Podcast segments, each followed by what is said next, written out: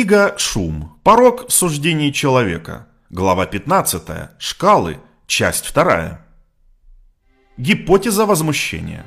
Вопрос о том, как определить справедливое наказание, дискутируется философами и правоведами на протяжении веков. Однако наша гипотеза заключалась в том, что вопрос, который философы считают трудным, довольно прост для обычных людей, которые упрощают задачу, заменяя трудный вопрос легким. Простой вопрос, на который сразу же последует ответ, когда вас спросят, какое наказание должно понести General Assistance, насколько я зол. Тогда интенсивность предполагаемого наказания будет соответствовать интенсивности возмущения. Чтобы проверить эту гипотезу возмущения, мы попросили разные группы участников ответить либо на вопрос о карательных намерениях, либо на вопрос о возмущении. Затем мы сравнили средние оценки, полученные по двум вопросам для 28 сценариев, использованных в исследовании. Как и ожидалось, от идеи подмены, корреляции между средними оценками возмущения и карательного намерения была близка к идеальной – 0,98, PC равен 94%. Эта корреляция подтверждает гипотезу возмущения. Эмоция возмущения является основным фактором, определяющим карательные намерения. Возмущение – основная, но не единственная движущая сила карательных намерений. Заметили ли вы что-либо в истории Джоан, что привлекло больше внимания, когда вы оценивали карательные намерения, чем когда вы оценивали возмутительность ситуации? Если да, то мы подозреваем, что это был вред, причиненный ее здоровью. Вы можете сказать, является ли поведение возмутительным, не зная его последствий. В данном случае поведение General Assistance было несомненно возмутительным. Напротив, интуиция о карательных намерениях имеет карательный аспект, который грубо выражается в принципе око за око. Стремление к возмездию объясняет, почему покушение на убийство и убийство по-разному рассматриваются законом и присяжными. Потенциальный убийца, которому посчастливится промахнуться по цели, будет наказан менее сурово.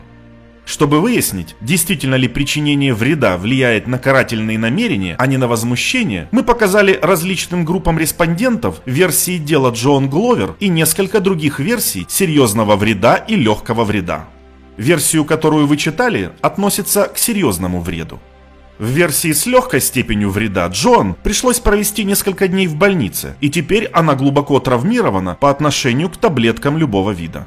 Когда ее родители пытаются заставить ее принимать даже полезные лекарства, такие как витамины, аспирин или средства от простуды, она бесконтрольно плачет и говорит, что боится. Эта версия описывает травмирующий опыт для ребенка, но гораздо более низкий уровень вреда, чем долгосрочный ущерб здоровью, описанный в первой версии, которую вы прочитали.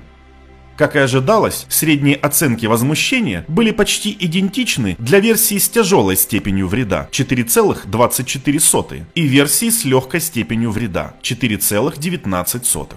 Вызывает возмущение только поведение подсудимого, а не его последствия.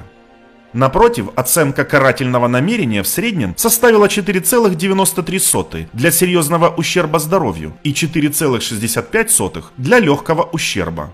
Небольшая, но статистически надежная разница. Среднее денежное взыскание составило 2 миллиона долларов за версию с тяжелыми последствиями и 1 миллион за более мягкую версию.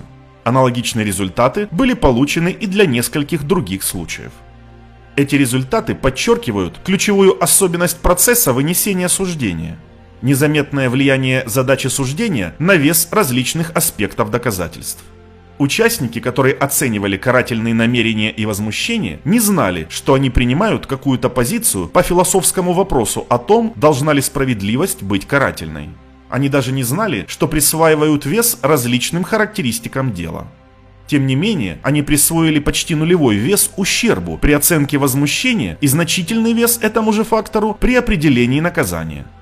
Напомним, участники видели только одну версию истории – их назначение более сурового наказания за худший вред не являлось очевидно прямым сравнением. Это был результат автоматической операции сопоставления в двух условиях. Ответы участников больше полагались на быстрое, чем на медленное мышление.